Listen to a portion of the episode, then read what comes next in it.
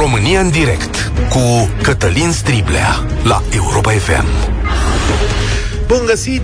Bine ați venit la cea mai importantă dezbatere din România și multă lume mi-ar spune astăzi, adică cum să fie cea mai importantă dezbatere de la noi, victoria unui spaniol la celălalt capăt al lumii, chiar dacă Rafael Nadal devine cel mai mare campion din istoria tenisului. Păi are, să vă explic eu. Eu cred că fiecare performanță de acest fel inspiră nu numai planeta, dar are o însemnătate diferită în fiecare parte a lumii, în fiecare țară. De foarte multe ori, noi aici în România suntem atenți doar la ce ni se întâmplă nouă și zicem că trăim lucruri extraordinare și uităm de învățăturile pe care le putem lua de la alții, de la ceilalți. Mi-a atras atenția o frază rostită de Roger Federer în mesajul către Nadal și această frază spune așa Îți admir etica muncii, nu talentul, rezistența fizică, lucrurile, tactica pe care o are, ci etica muncii, adică modul în care pui cărămidă peste cărămidă ca să sprijini un talent uriaș. Și asta pentru mine cel puțin, dar cred că și pentru noi trebuie să fie teribil de important. De câte ori ieșuăm în sport, și da, noi românii ieșuăm de foarte multe ori în sport, ne întoarcem către federații și zicem sau către antrenori și zicem, bă, dar voi nu știți, mă, ce faceți acolo, ce aveți de făcut. Asta e și dezbaterea din interiorul sportului, dacă ați văzut când vorbesc fotbaliști între ei și chiar și la tenis și, a, și la handbal. Nu, nu, habar n-aveți ce faceți, da?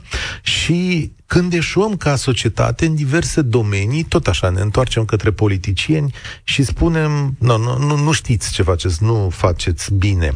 Dar noi cum muncim? Cât de bine muncim? Cât de bine o facem? Cum arată etica muncii la noi? Și suntem capabili de sacrificii ca să avem și noi astfel de campioni.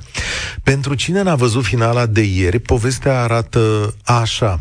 Rafael Nadal, un om de 35 de ani și jumătate joacă un meci împotriva unuia dintre cei mai în formă tenismeni ai momentului, rusul Daniil Medvedev.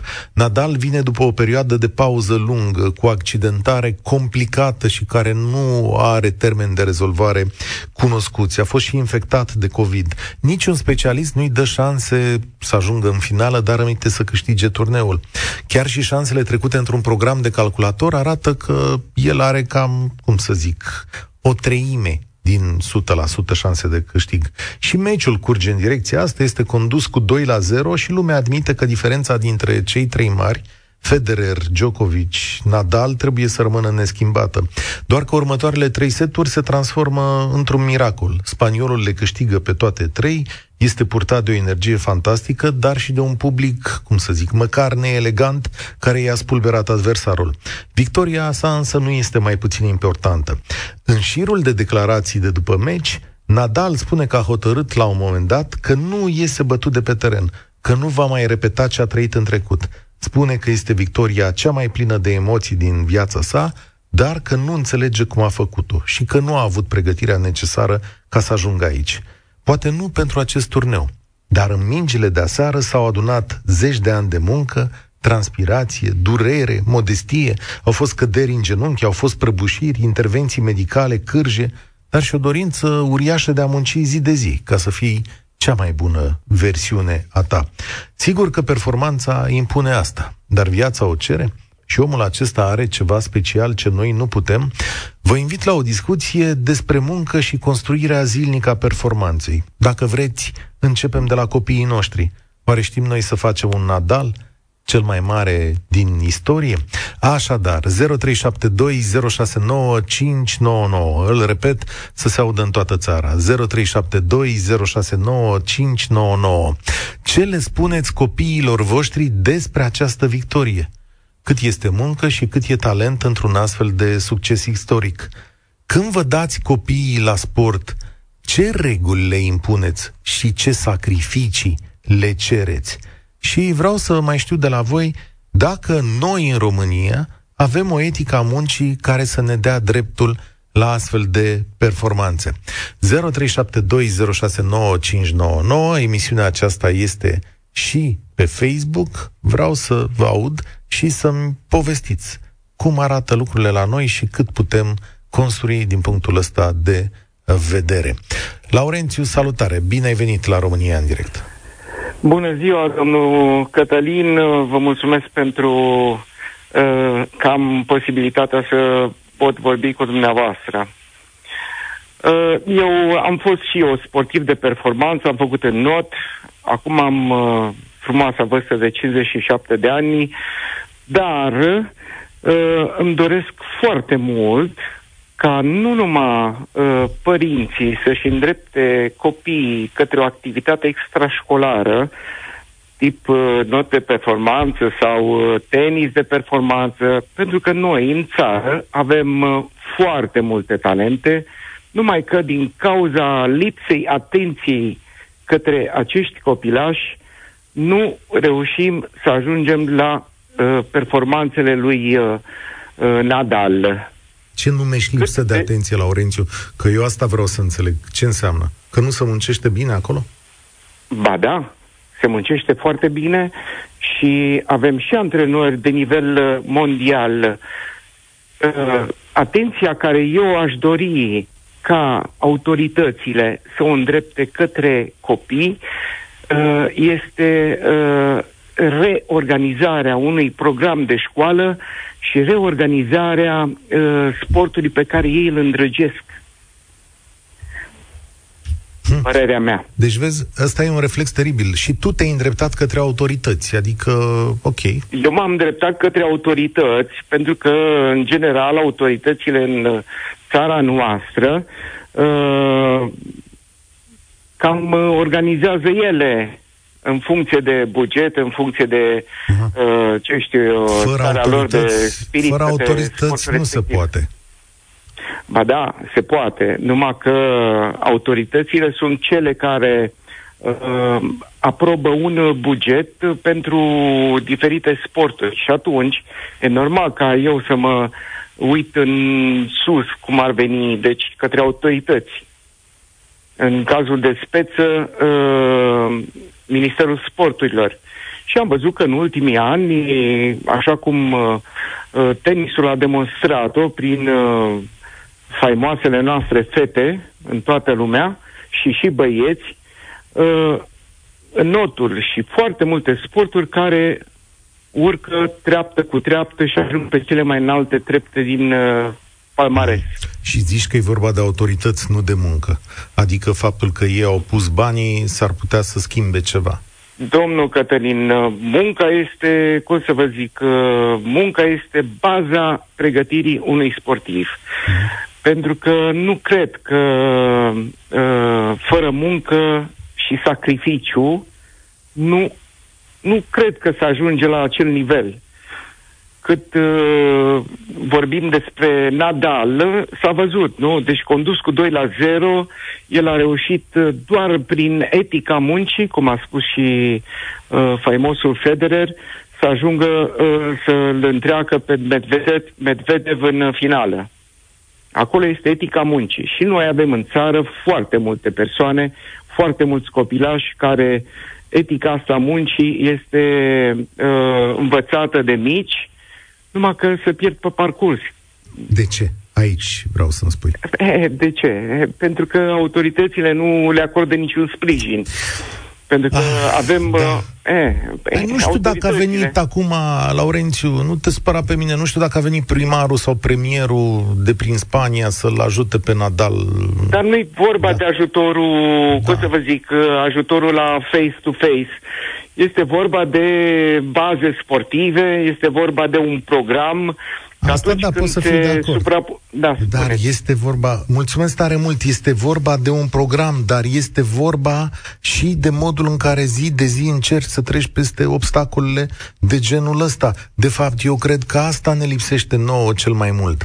Mă întreabă cineva pe Facebook dacă emisiunea a devenit motivațională. Da, într-un fel poți să o privești și așa. Mi-e foarte simplu să fac emisiuni în care să spun că guvernul este rău. Poftim, dacă vrei să dau un scris.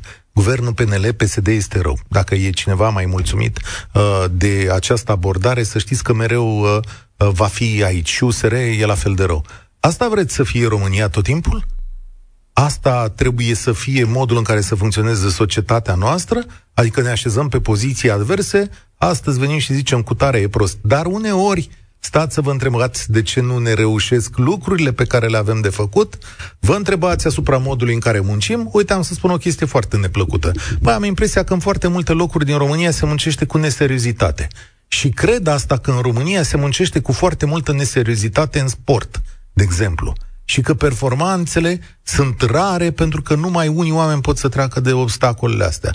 Cred că foarte multă lume dintre cei care, vor, dintre cei care vorbesc la televizor, mai ales pe subiecte de fotbal, au ratat fundamental în profesia lor, dar în schimb au o opinie la televizor. Noi am văzut nicăieri prin administrație să construiască cluburi.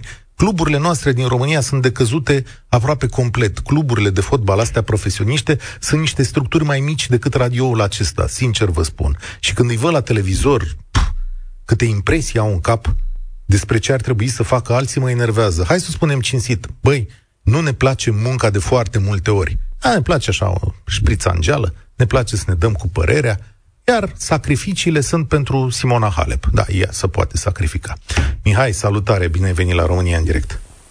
Salutare, Cătălin. Uh, te ascult cu mare plăcere emisiunea în fiecare zi la ora asta. Uh, e prima dată când intru în direct, deși până acum am ascultat doar părerile altora, dar acum mai prins pe subiect pentru că ieri chiar am vizionat uh, finala a fost spectaculoasă, ca să vă zic așa.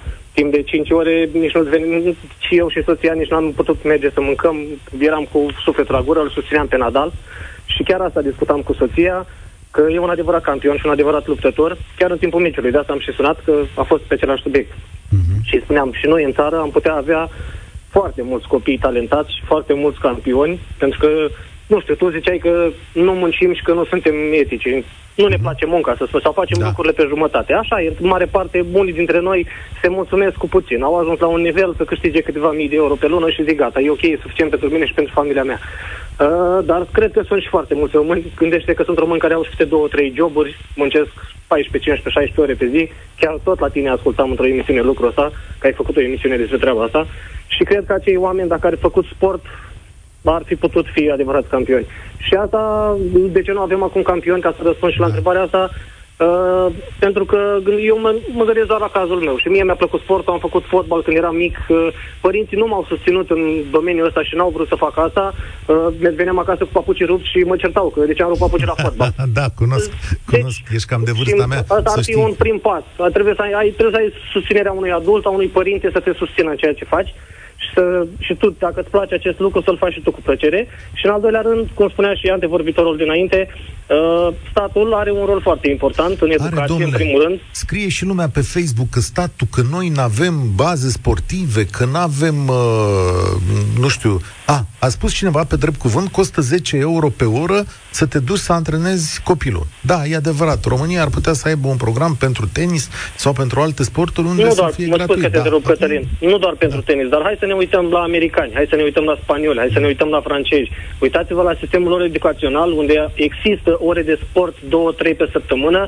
unde se investesc, se aduc bani de la buget, da, și copiii aia, uh, așa sunt educați, li se oferă o masă caldă la școală, uh, fac și un sport în cadrul școlii cu un profesor, cu colegi, se, se, nu știu, e un alt, un alt mod de, de lucru și un alt mod de, de viață, în, mai cel puțin în sport.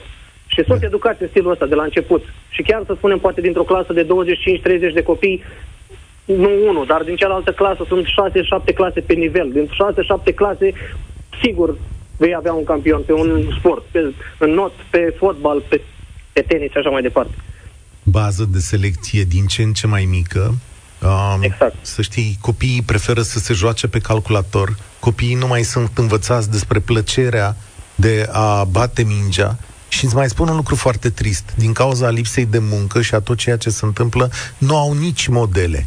Crezi că Florinel Coman mai este inspirațional? Astăzi, da, niciun fotbalist, etica muncii... pentru mine, în afară de Hagi din România și Adrian Ilie, nu știu dacă ar mai fi... Aia că zic generația noastră, dar copiii nu cresc cu generația noastră, noi suntem bătrâni, copiii se uită la sportivii de astăzi, da? Cine să fie, mă, inspirațional? Răuță? V-ați uitat la meciul seară? Că a jucat marele derby al fotbalului românesc. Nu pot să mă uit. El la FCSB. fotbal. Da. Uh, Gabi, Dacă vrem să vedem fotbal, trebuie să ne uităm de la Champions League, campionatul Angliei, campionatul Spaniei, acolo vedem sport adevărat. Da. Fotbal adevărat. Sunt de acord cu voi, mulțumesc Mihai. Sunt de acord cu voi că poate sunt prea puține baze. Sunt de acord cu voi că poate ne, lipsești, ne lipsesc banii să facem mai multe și că e un tip de sărăcie aici. Dar aș pune mâna în foc că nici nu avem voința aia de a rupe norii decât în foarte puține situații. Și știți de ce zic asta? Uitați-vă la trăsăul fotbaliștilor din România, oameni buni. Unde să duc ei să joace? Acolo unde le este mai ușor. Noi nu avem clasa mijlocie a fotbalului, îmi pare rău, oamenii sunt, joacă niște campionate de astea de care, nu știu, te și miri că sunt acolo. Nimeni nu vrea sau nu poate să joace unde e competiția mai dură. De ce? Pentru că ani de zile n-am muncit și am fușerit-o. Alexandru, salutare, bine ai venit la România în direct. Salut, Cătălin. Salut, ascultătorii. Te ascult. Ma. Uh, afară de ce au completat antevorbitorii mei, afară de muncă și să fie nativ, talentul lui nativ. Dacă vă aduceți aminte când a apărut prima dată Nadal în turnee cu mult sub 20 de ani, da, avea 17. Cristian, marele Cristian Sopescu spunea acesta va ajunge, acest copil va ajunge mare în tenis. Și a ajuns. De atunci îl urmăresc și îl admir și la copiii mei ce să le spun? Copiii mei îl cunosc. Nu poți să le zici mare lucru. Copiii, chiar dacă ar vrea, abandonează orice fel de sport fiindcă nu au bază materială. Se duc la antrenamente, își cumpără ghete, își cumpără jambieri, echipament pe banii lor. Până la urmă, părinții clachează. Și s-a terminat. Ca să știi, de acum, aceea spuneau antivorbitorii mei că nu avem suportul statului. Să fim un pic onești cu noi. Mari campioni americani sunt făcuți în niște baze private, la Nick Boletieri, Andrei Agassi a trecut pe acolo. Cred că și Medvedev este instruit în străinătate pe bani exact. foarte mulți. Și nu sunt bani exact. plătiți de stat, sunt familii care fac sacrificii. Adică E și asta o regulă a jocului. Sunt și altfel de programe, cum e cel canadian sau cel englezesc, care într-adevăr au scos niște valori, culmea, cu jumătăți de sânge românesc. Acolo statul a pus bani și a construit un tip de program. În Anglia, Emei Răducanu îi sunt plătiți antrenorii, da? E o chestiune interesantă asta. Noi nu avem asta, dar nu suntem nici măcar, cum să zic, acolo unde ne-ar da dreptul bazele noastre sportive și știința noastră de carte. Nici măcar acolo nu sunt. Exact, exact, dar noi ca nație suntem uh, delăsători. La un moment dat, exact cum a spus un antevorbitor, mă mulțumesc cu atât, am ajuns până aici, gata, de aici numai. El, la Nadal a fost altceva, a vrut din ce, ce mai mult și a vrut să fie numărul unu al tuturor timpurilor și a ajuns. Poate ați văzut faza din vestiar când a căzut blană jos. Nu, n-am văzut. A căzut Super epuizat în vestiar, Nadal a căzut din picioare blană, jos. Nu ați văzut. La conferința de presă nu l-au mai ținut picioarele, i-au pus scaun să stea pe scaun. Asta am văzut, da. a dat ultimul strop de putere din el ca Ei, să asta... poată să reușească. Asta la noi, noi ne mulțumim. Asta vreau să te întreb la antrenamentele de la noi, la construirea sportivului de la noi să dăm ultimul strop de putere acolo sau faptul că nu avem bază, vine antrenor și spune, bă, oricum nu avem cum să ne antrenăm, unde să ne antrenăm, ăștia nu ne-au pus nici plasă, nici fileu. Deci, copiii se uită de multe ori să-și mecherească și pe antrenor, și timpul, Auzi. și bă, pregătirea fizică. Alexandru. De multe ori se uită exact ca la ore să tragă chiulul. Nu toată societatea noastră o șmecherește? O exact. ciupește? Nu cumva ăsta e modelul de nație? sunt puțini și noi avem talente mari și am putea să avem mult mai, mult mai multe dacă ar avea un suport. Păi dacă un copil sărac este foarte talentat și nu are cum să își ia echipament, talentul lui moare odată cu el. Îți mulțumesc tare mult, zice Marius Ciumandru pe Facebook, unde să bată copiii mingea?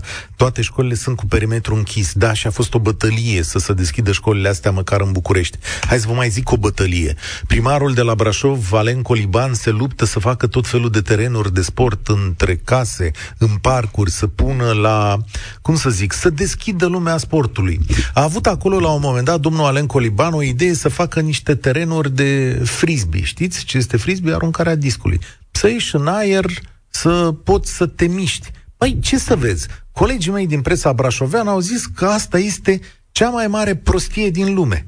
Deci faptul că poți să te miști cu un disc minimal atât cât ai la dispoziție, asta este, lor li se pare o prostie. Bă, apreciez, da. A te mișca nu e o prostie. A încerca să găsești o plăcere în chestiunea asta nu e o prostie. A munci iarăși nu e o prostie. O prostie e să ne uităm tot timpul unii la alții și să zicem, bă, nu e de la noi, mă, e de la ei. Cine v-a lucrat aici, domnule? Cine v-a lucrat în sport? Ovidiu, salutare! Noi am plecat de la discuția asta, de la performanța lui Nadal.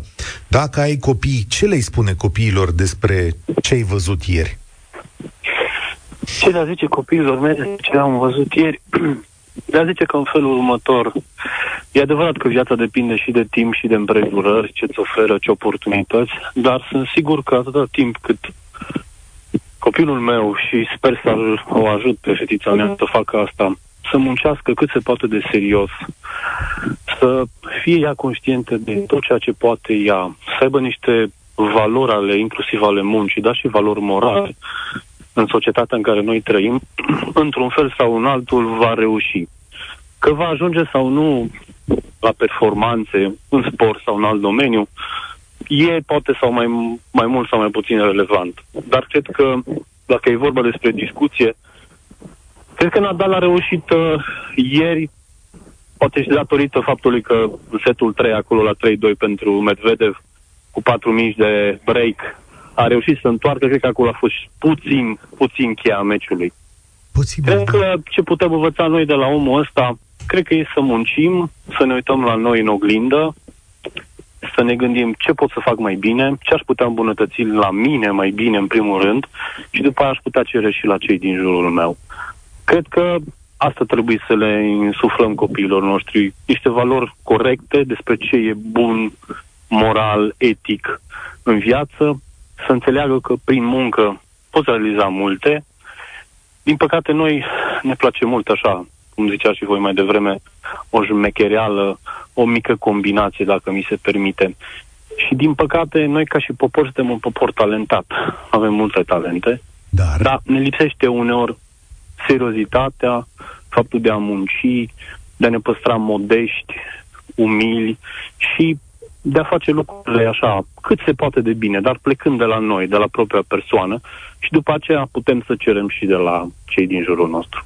Hai să-ți dau niște exemple apropo de modul în care, sigur că mințile sunt deschise, uh, putem scrie orice, neavând niciodată reținere, mă uitam la diverse mesaje pe Facebook. Domnule, victoria lui Nadal nu e atât de importantă ca lipsi Djokovic. Țin să vă spun că în sport mereu lipsește cineva, un mare campion, sunt mari dureri pentru mari oameni care nu reușesc să meargă la, la competițiile respective, da? Um, cred că și Serena a mai lipsit de pe la niște competiții și au câștigat alte jucătoare. Sau cele mai mari performanțe ale României olimpice sunt obținute când Rusia nu și-a trimis jucătorii la jocurile olimpice. Scade asta din performanță ca să dau și răspunsul ăsta? Nu cred că, nu cred că scade. Mie îmi place ce ai spus. Copilul tău face sport? Copilul meu încă nu face sport, am încercat, dar în perioada asta încerc să încerc să ajut să dezvolte bine, pe lângă sport cât e posibil, anumite valori corecte în viață, despre ce e bun, ce e corect, faptul de a munci, faptul de a nu aștepta să facă alții câte ceva. Și sunt aproape de ea. E adevărat că cu sportul nu prea mult, dar atunci când reușim ne face plăcere să facem sport, să mergem împreună. Nu, eu personal nu aș încuraja-o să meargă mult în sport, pentru că am văzut puțin și din propriul meu exemplu, e multă muncă, multă muncă, nu știi sigur dacă ajungi într-adevăr undeva și Și, na, sunt și mult, pe de altă parte, sunt și multe alte capcane, poate în privința aceasta, dar mă străduiesc în principiu mai mult în partea aceasta să-mi educ copilul, ca să fie un om în primul rând și după aceea când ești un om reușești să faci lucrurile așa cum trebuie și la final că va ajunge sau nu poate un mare campion, un om celebru, dar cred că e important să fiu mândru de ceea ce face, de cum este ea, nu neapărat de ce realizează, dar cum este ea ca și persoană. Bravo, mulțumesc tare mult, sună foarte bine. Eu cred, așa cred, că a fost crescut și Rafael Nadal și alții care merg în sport cu modestie. Cât despre rezultatele muncii, vă citez aici din Andrei Agassi, deschiderea cărții sale care se numește Open. Sunt un om relativ tânăr, am 36 de ani, dar mă trezesc ca și cum aș avea 96.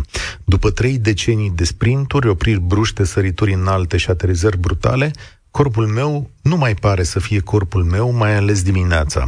Pe când deschid ochii, sunt un străin pentru mine însumi și deși, încă o dată, acesta nu e un lucru nou, e mai pronunțat dimineața. Trăiesc din tenis, deși urăsc tenisul, îl urăsc cu o patimă întunecată și secretă, totdeauna l-am urât. Sunt și astfel de urmări. Dar asta nu înseamnă mai puțină muncă. Salutare, Marian! Bine ai venit la România în direct! Bine v-am găsit și Ce? bună ziua! Ce uh, învățăm? Ca să răspund uh, întrebării pe care ai pus-o, da, eu cred că suntem un popor așa, ne place un pic să, să mergem din inerție și din, din talent. Dar uh, marile noastre valori în sport au muncit foarte mult. Simona Halep poate nu e la fel de talentată, dar cred eu că a făcut totul prin muncă. Uh-huh. Uh, fetele de la canotaj, uh, din Sucevița, din Moldovița, de undeva din Bucovina, să faci canotaj, unde cea mai mare apă e un pârâu, cred că denotă foarte multă tărie și cred că a fost acolo o muncă titanică. Și nu vreau să mă pun în pielea părinților care probabil și-au trimis două fetițe de acasă la o vârstă de, nu știu, 8-10 ani, chiar nu știu. Um, pe de altă parte, cred că nu revin la aceeași problemă cu toate, că nu cred că ești de acord cu mine, dar sprijinul uh, autorităților Uh, nu există un, uh, nu știu, eu, eu nu prea sunt de acord cu toate că o să-mi iau murhei, nu prea sunt de acord cu orele de sport. Mi se pare o pierdere de timp, nimeni nu face nimic, pentru că cumva e și imoral. Transpiri, te uiți, sunt adolescenți, timp de praf, faci o oră de sport la ora 9 și ai ore până la ora 14. Nu, cumva nu, nu mie nu-mi place. Eu am făcut sport semi-profesionist și uram orele de sport. Și încercam să trag chiul. Mie îmi plăcea la sport, asta, ce să zic. Adică eu zic că e important. Da, fotbalul până la o vârstă, fotbalul cu colegii și joaca aceea, dar pe urmă uh, era așa o chestie, mai, mai degrabă făcea matematică. Ce, ce soluție, cumva, nu știu, că ar fi ca, un, ca și un program de stat. Eu mereu am fost adeptul cluburilor sportive. Merge acolo, 5 prezențe, 6 prezențe, cum vin copiii cu adeverință de la medicul de familie, sunt arți de sport, dar vin cu adeverință ar putea să vină cu adeverință de la un club de sport, unde să ai profesori calificați și un copil să facă ce sport. Adevărul ești un pic mai gras. Nu poți face atletism, da? Să scoți. Înțeleg cumva și părinții să te pune să scoți 8 secunde la 50 de metri. Nu poate, e grăsut, nu poate să iasă, să-i strică media la sport. Cumva, așa e și construit toată societatea. Cumva să poți să păcălești. Hmm. Faci un club sportiv cu profesori pregătiți, uh, patinaj viteză, mă rog, vara pe role, uh, handbal, volei, cu profesori foarte bine pregătiți. Și atunci tu vii și prezinți uh, dirigintelui și uite, luna asta am făcut handbal, nu-mi place, trec la basket, trec la volei, un sport foarte frumos. Înțeles sistemul uh, tău, dar știi că eu aș insista pentru orele de la școală, din mai multe motive, dar ceea ce îți displace ție, uite, de-abia aici putem vorbi într-adevăr de cum vede statul lucrurile astea. Nu avem o infrastructură necesară în școală. Adică copiii ăia nu au unde să se schimbe, să se curețe, să se spele după ora de sport. Nu că dacă ar avea 20 de minute la dispoziție după ora de sport să se aranjeze un pic, așa, cred că n-ar mai fi un, un chin atât de mare să faci ora aia. Este da? adevărat, este adevărat, dacă îmi permit. Și cred eu că încă un motiv pentru care părinții cred că nu își, își dau copiii la, la sport e și nesiguranța viitorului. Nu toți o să ajungă campioni, Sim. măcar naționali. Și atunci se gândește, uh, băi, renunță la școală cumva, dar e greu, e destul de greu, doar copiii adevărat înzestrați pot face lucrurile în paralel bine. Și Pentru- atunci ajunge la 18 ani, ce face? Bună Grupurile astea observație. sportive cumva i- i-ar putea integra. Mă, nu e cel mai bun, dar face cu pasiune și măcar de un antrenor, un salariu decent de 4.000 de lei. Și atunci ce, Știi? decât să ajungă zidar, se face profesor de Asta Handbal. și pentru de că oină. și pentru că am despărțit apele și am zis, bă, sportul, sportul, cartea, carte, cine se duce la sport nu mai învață Da, și nu e mai încuraja nimeni să nesiguranță. învețe. Da? Știți cum e? E și nesiguranța. Ce faci apoi? Și cumva și părinții își spun, păi îl las Dom'le, pe ducă, știi, la 22 de ani, scuze-mă. își rupe Păi, piciorul. Ce face? Ce faci? Uite, îți dau eu o soluție. Uh, faci Scris de kinetoterapie. rog, voință de fier. Kinetoterapie, sunt kinetoterapeuți extraordinară meserie și în care să fac E o meserie, și e, ceva bani. într-adevăr. Antrenori de fitness e foarte la modă acum, sunt săli de sport, sunt uh, dimensiuni ale sportului situate lângă sport pe care noi nu le vedem, care țin de marketing, de comunicare, de, uh, uh, cum să zic, de ajutor dat unor sportivi celebri. Sportul este o industrie. La noi e o ciupeală de foarte multe ori, de aia nu merge. Scuze, a, ai spus că, uh, într-adevăr, Medvedev, la Academia lui Agassi, dar un părinte nu poate să riște totul, mai ales e România, vorbim, spunem lucrurilor pe nume. Dar dacă ar avea un club sportiv în care vine antrenorul și spune un antrenor bine pregătit, domnul Striblea, are talent, eu până aici vi-l pot duce. Eu zic să investiți. Veniți și vedeți, avem sâmbătă turneu. Îi bate pe toți. Nici nu poți să investești în ceva în care n-ai nici, nicio certitudine și tu ca părinte. Nu știu, eu așa văd Da, societatea da, da, românească. da, te înțeleg cum. Eu Dar și cu cred mine că s-a e corect. și cu mine s-a procedat la fel și eu cu copilul procedez la fel, doar că nu vreau să uh, iau aceste speranțe. Am un nepot care face fotbal până astăzi, a ajuns la 18 ani, e uh, la farul Constanța și l-am sprijinit întreaga familie și o să-i dăm o mână de ajutor să uh, ajungă la un nivel mai mare, să ales și drumul ăsta. Adică am văzut și oameni mai curajoși aici și știu ce înseamnă lucrul ăsta. Unde suntem? La Mircea? Mircea, salutare Mircea, bine ai venit. Uh, bună ziua, o salut pe dumneavoastră Știi și de unde? ascultătorii dumneavoastră. Am început de la Nadal și performanța sa uluitoare. Ne întrebam ce învățăm noi de aici, despre muncă, despre cum suntem noi. Uh, da, v-am ascultat cu mare plăcere și vă ascult de multă vreme. Eu sunt profesor de sport și chiar fac naveta dintr-o localitate rurală în oraș, dar nu asta e important și vă ascult. Uh, ce pot eu să vă spun? Uh, într-adevăr, uh, Nadal a depus o muncă titanică ca să ajungă unde a ajuns. Pe lângă un talent care nu se poate măsura, chiar nu se poate măsura. Uh, Ce ne do- deosebim noi față de el, talente sunt. Mhm. Vă spun, sunt. Sunt profesor de sport și văd la școală talente, le văd. Problema e societatea noastră uh, este cum este. Noi vrem să ajungem prin sport uh, la nivelul unui Nadal. Uh, am să fac o paralelă acum să vă spun că Halep, care este, să zic, simbolul nostru în sport, în tenis, a ajuns tot datorită părinților ei, care la un Da. moment dat, dacă dumneavoastră vă aduceți aminte, și-a vândut inclusiv casa. După Dom'le, câte da, am citit dar mai eu- e ceva. Zice ea așa, fiți atenți, am suferit înainte să mă bucur. Din punctul meu de vedere a fost un avantaj. M-a ajutat să stau ancorată foarte bine cu picioarele pe pământ. Faptul că am câștigat Grand Slam-uri nu a fost o întâmplare. Și când mă pregătesc, dau totul 100%. Vreau să iasă cât mai bine. Perfecțiunea nu există. Trebuie să te implici total. Până acum tenisul înseamnă viața mea, tot ce fac, fac pentru tenis. Vezi, ea nu vorbește de banii pe care i-ar putea câștiga, ci despre un mod de a fi. Despre asta e, e vorba. Vreau să fiu o campioană. Crezi că mintea ei... Uh, am impresia că mintea ei nu este croită ca unui fotbalist. Eu nu cred că Simona Halep se gândește când pleacă la treabă sau se gândea Mamă, și dacă ajung până aici, ia să văd, astăzi fac 100 de mii de euro. Ceea ce îmi pare că în fotbal, care reprezintă mult mai bine societatea românească, se vede aproape zilnic. De ce să joc în Belgia pe 30 de mii de euro pe lună, când pot să joc în Arabia Saudită la un nivel mult mai prost, dar pe 100 de mii de euro pe lună? Cred că aici se face diferența. Uh, da, da, aveți dreptate. Și acum o să fac și eu o paralelă cu ce ați spus dumneavoastră. Vă întreb pe dumneavoastră de ce, uh, de ce în România salariile la handbal, dacă o să vă, uh, vă uitați la CSM, de exemplu, Mm-hmm. sunt niște salarii enorme în comparație cu salariile din Germania, din Belgia, din altă țară. Cele Și mai noi mari. nu avem rezultate. Da, pentru că cluburile și-au impus această politică în care sunt finanțate de primării și au acordat printre cele mai mari salarii din lume, cred că la handbal, da. Asta a fost... Nu, uh, de ce nu vin rezultatele?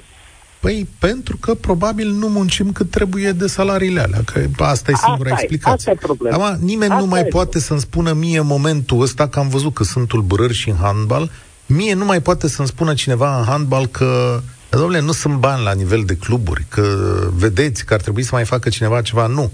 Statul, federația, societatea în sine au asigurat un sistem care i-a îmbogățit pe unii, știi? Dar, din păcate, de banii aceia pe care noi toți îi plătim, nu vine munca aia pe care o vrem la topul ăla. Sigur că da. E o observație corectă.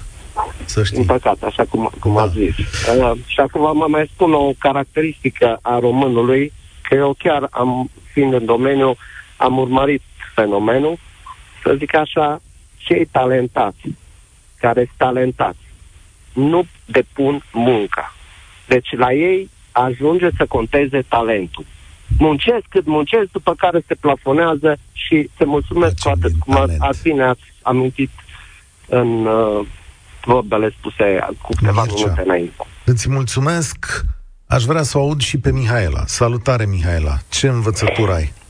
Mm, Bună ziua, bună ziua. Și eu am făcut sport de performanță, sărituri în apă și uh, sunt foarte multe lucruri de învățat de la toți mari sportivi ai lumii. În primul rând, eu cred că o problemă a noastră este o problemă combinată.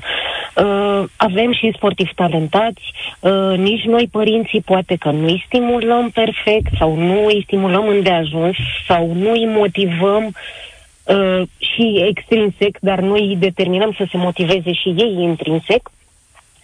Uh, cred că este și o problemă a noastră ca țară și o problemă în care am avea nevoie de uh, sprijinul autorităților, cum au zis ceilalți, și aș vrea să-mi permiteți să dau și un exemplu. Te rog.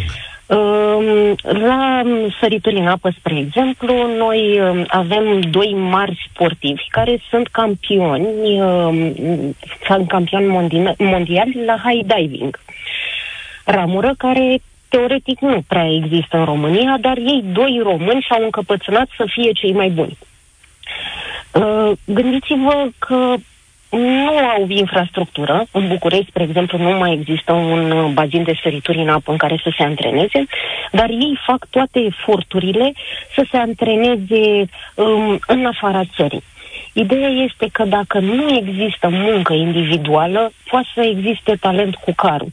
Dacă nu-ți dorești să ajungi într-un punct, nu ai cum să răzbați. Și copilul, fiind mic, normal că este tentat mai repede să stea în fața televizorului sau a jocurilor video sau eu mai știu ce, uh, dacă nu este și stimulat. Iar ei, practic, învață și de la noi, și de la ceilalți, și de la ceilalți sportivi, și de la ceilalți oameni din societate, exact cum vor sau cum nu vor să fie. Da. Deci, Înțeleg părerea ce mea, spui. asta este. Um, Dacă, nu știu, dacă și noi, părinții, am venit un pic în ajutorul lor, uh, și profesorii, și antrenorii, și-ar da și ei interesul și și-ar face și partea lor de treabă, și atunci și autoritățile și-ar face partea lor de treabă, eu cred că am reușit un picuț mai mult. Și niciun sport de performanță nu înseamnă că nu sunt sacrificii. Sunt sacrificii enorme. Eu mi-aduc aminte, eu n-am avut copilărie la modul în care să știu cum să mă joc cu copiii din fața blocului. Nu, domnule. Șase ore pe zi, trei dimineața, trei seara, aveam antrenament la bazin. Pentru noi asta era important. Știam că acolo vrem să facem performanță. Știam că acolo trebuie să fim cei mai buni, cea mai bună versiune a noastră. Noi nu ne, eu personal nu mă luptam cu celălalt adversar, mă luptam cu mine. Eu să fiu mai bună decât mine ieri. Ai spus o și vorbă asta mare. încerc să le transmit Tocmai- și copiilor mei. Tocmai ai spus o Același vorbă lucru. mare. Cea mai bună versiunea noastră, să fiu mai bun decât ieri. Cred că asta a demonstrat omul ăsta ieri, nu? Cred că de fapt despre Da, și asta e nu vorba. contează numai în sport. În orice facem. Cred că Poate nu sunt cel mai bun azi, dar încerc să fiu mai bun ca mine mâine. Asta spune foarte mult despre societatea noastră. Mihaela, îți mulțumesc. De fapt, acesta este mesajul pe care ar trebui să ni-l transmitem. Și mie aici mi-ar fi foarte ușor să fac mereu o emisiune în care să arăt înspre unii sau înspre alții, să, arăt, să fac o emisiune care să vă despartă. Prefer să fac una care să se uite înspre noi. Eu cred că rezolvarea vine cumva din interior. După ce a refuzat Naționala României, Laslo Beoloni a lăsat așa un mesaj și zice în felul următor. Jucătorii sunt mai puțin vinovați. Cine îi antrenează? Ce fel de aer au respirat acești oameni? Responsabilitatea principală cade pe noi, ca educatori. Cum ne educăm copiii, așa se comportă. E mai greu cu generația nouă, spune el, dar te adaptezi. Cauți, trebuie să găsești soluții, spune un fost mare fotbalist, un performer al României. Iar eu cred că dacă vă uitați la victoria de ieri, cu siguranță învățăm cu toții câte ceva. Măcar despre modestie și despre faptul că în fiecare zi trebuie să ne prezentăm mai bine la muncă. Într-o zi o să ne reușească. Asta e discuția motivațională de astăzi, cum ar fi spus unul dintre ascultătorii noștri. De mâine stați să vedeți câte probleme avem în față. Eu sunt Cătălin Striblea, România în direct se încheie aici. Spor la treabă! Participă la România în direct de luni până joi de la ora 13 și 15 la Europa FM.